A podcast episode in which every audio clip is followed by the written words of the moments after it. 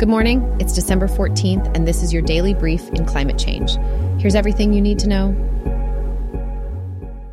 The recently concluded COP28 conference in Dubai resulted in a historic agreement, the UAE Consensus, with over 130 countries committing to tripling renewable energy capacity by 2030 and aiming for net zero greenhouse gas emissions by 2050. UAE President Sultan Al Jaber's efforts led over 50 companies to commit to reducing emissions. There are concerns about the inclusion of natural gas as a transition fuel and the lack of clear financing for developing countries. Critics argue the agreement contains loopholes and lacks funding for alternative energy sources and adaptation. The agreement is seen as a significant step in addressing the climate crisis and emphasizes the need for urgent action to reduce carbon emissions and limit global temperature rises. The next major discussions on climate finance will take place at COP29 in Baku, Azerbaijan. The agreement is not legally binding, but encourages countries to create stronger climate action plans by 2025. The success of the deal depends on scaling up clean, renewable energy and reducing the use of coal, oil, and gas. World leaders are struggling to address the escalating climate crisis as global temperatures approach the 1.5 degrees Celsius target set in the Paris Climate Agreement. Oil production expansion and record emissions have accelerated global heating beyond 1.4 degrees C above pre industrial levels, nearing the 1.5 degrees C target faster than expected.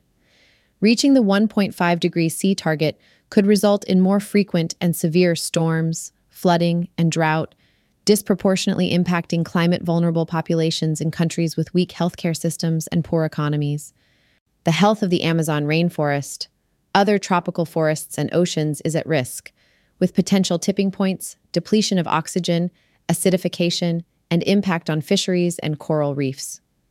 Rising sea levels and melting ice caps, including the potential collapse of a major Antarctic glacier, pose threats to human survival.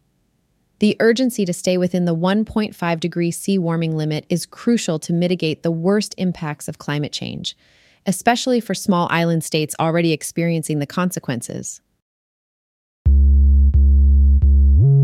The Arctic experienced its warmest summer on record in 2023, warming twice as fast as the global average.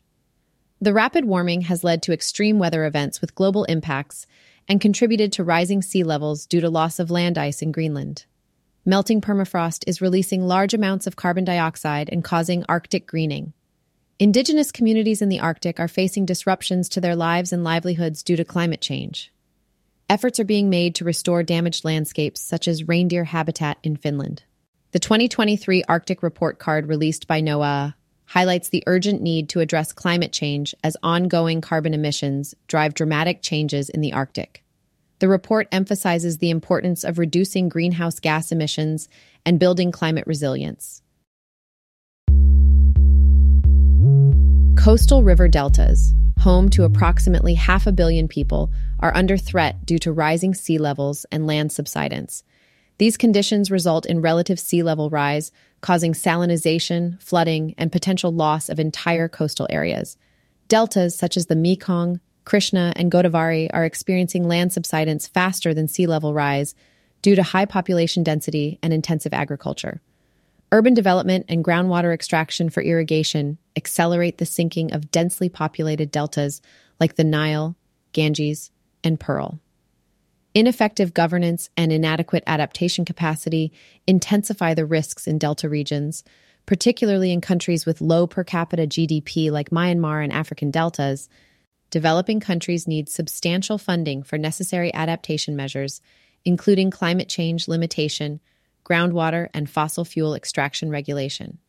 Resilient city design, adaptive agricultural practices, and inclusive solutions involving local communities are recommended. Seawalls should be considered as a last resort. International support and cooperation are critical to address these issues. Climate change exacerbates infectious disease outbreaks. A recent study found 58% of such diseases can be worsened by climate related hazards. The Climate Amplified Diseases and Epidemics Consortium highlights the impact of climate change on infectious diseases. Rising temperatures and altered precipitation patterns enhance conditions for disease vectors like mosquitoes. Extreme weather events and climate driven migration can trigger disease outbreaks. Vulnerable communities in developing countries are disproportionately affected.